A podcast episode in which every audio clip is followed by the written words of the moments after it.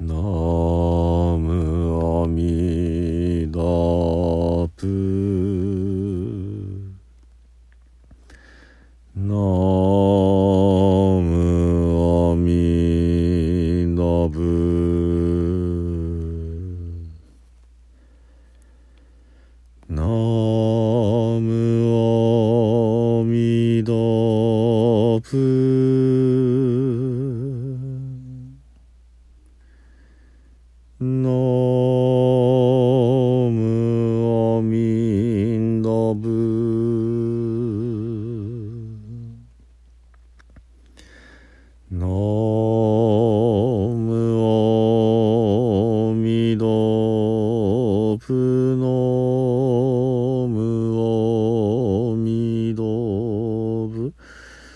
Oh.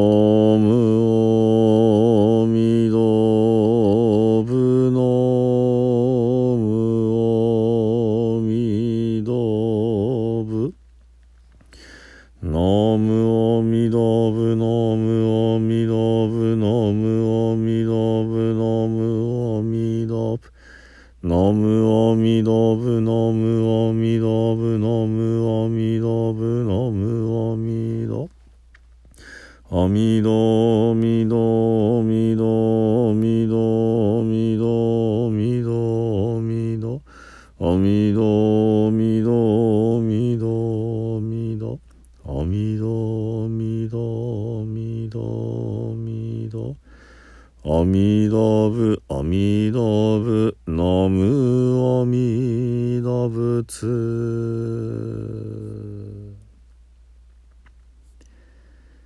皆さんこんにちは。三田参道の増大臣です。今ねあの発音指導で、えー母音それから子音についてねお話をしております。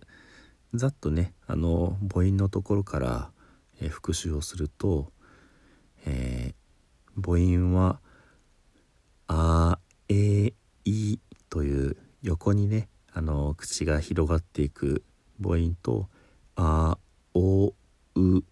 と縦にね奥に広がっていく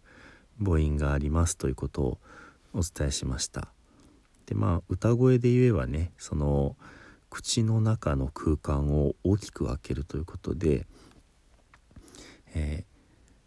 上顎のね、えー口の奥のところあの口外と言いますけどその指で触ると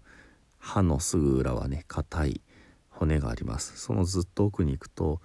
あの骨がなくなって柔らかいところがある。軟口外と言いますけどもこの軟口外をぐっとね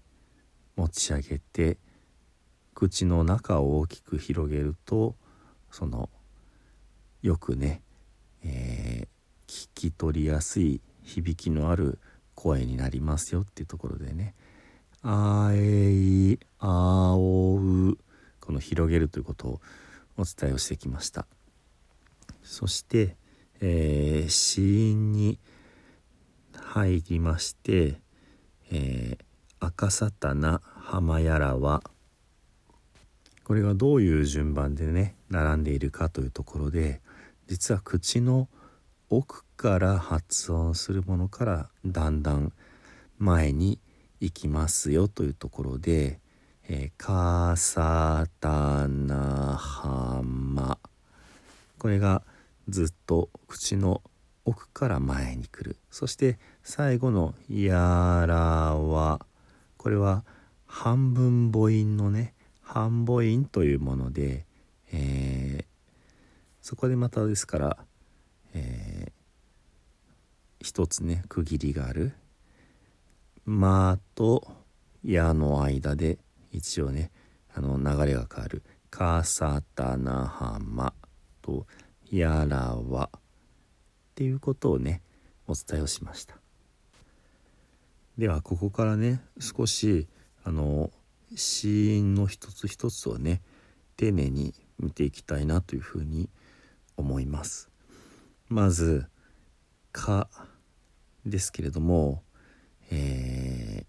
一番口の奥でなる。ちょっと「か」かかやってみてください。かかかどうですか？この口の奥の方で、えー、下ベロですね。ベロの奥の方が一度その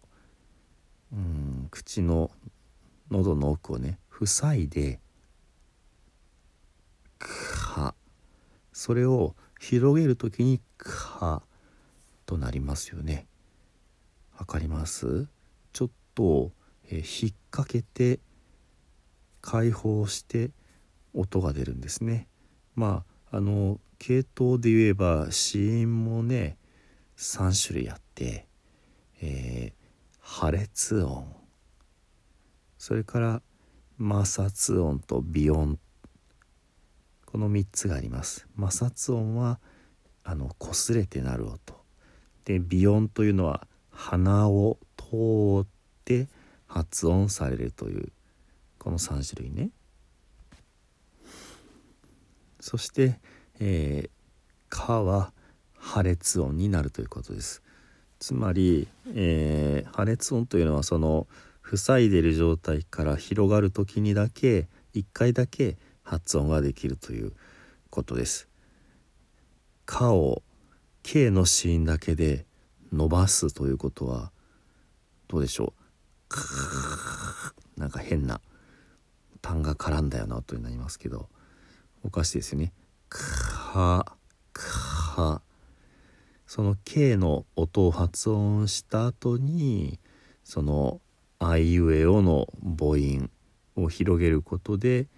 えー、初めてその「か」であったり「き」であったり「く」であったり「け」であったり「こ」であったりこれが発音できるということですね。で「えー、あいうえお」の母音はあのー、他の音を全て共通していきます。そして、えー、K の子音は K の子音でクククこれ全部共通しています。まああの何を言ってるのか分かりにくいかもしれないですが「ク」って発音した後に「あ」といえば「か」になります。クの後に「い」と発音すれば「き」くの後に「う」と発音すれば「く」くの後に「え」と発音すれば「け」くの後に「お」と発音すれば「こ」になります。なんだか時間かけてね当たり前のことを言ってバカみたいだなって思ったと思うんですけれどもこういうことを丁寧に調べるというのはとても大事です。なぜなら日本語の中にはこのルールが当てはまらないあの段が2つあるのでね。意味わかりますか？家業は K と母音で OK でした。よかったらねあの探してみてください。またね後日お話をしますのでね。そして、えー、もう一ついきます、えー、濁る音。濁る音。つまり K うんひらがなの方がいいね「か」を濁らせると「が」「きくけこ」「ぎぐげご」この濁る音もこの口の奥下の奥のところをひっつけて離す瞬間になってますね。つまり K のシーンと同じ場所がこの、えー、濁音濁る音の発音の時にも使うわけです。やってみましょう。かぎぐげごがぎぐげ。かきくけこがぎぐげご口の奥のね下の付け根のところがこう一度ひっついて離れる同じですよね。この死因がどこでなるかっていうのをあの普段意識されないと思うのでこういうふうにねちょっと立ち止まって練習をしていくとねまあ喋り言葉ではそこまであの何て言うんでしょう意識をしすぎる必要はないかもしれないです。でも歌を歌う時にはこの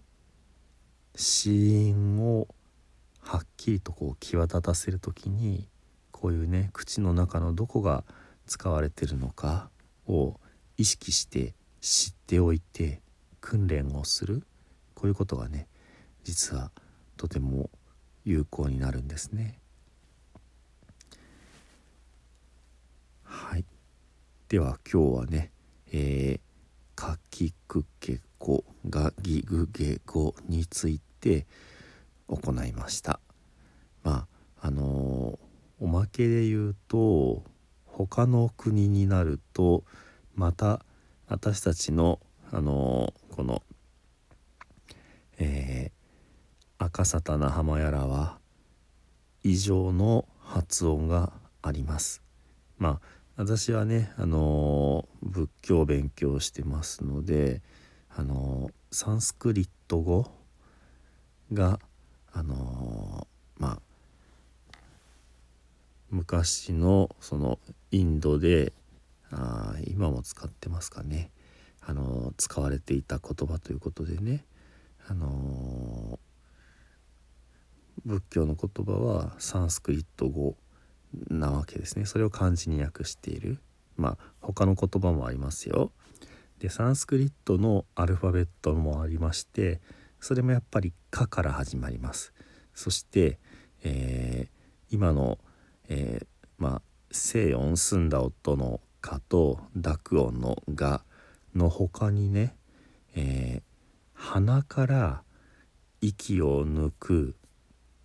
KHA の「か」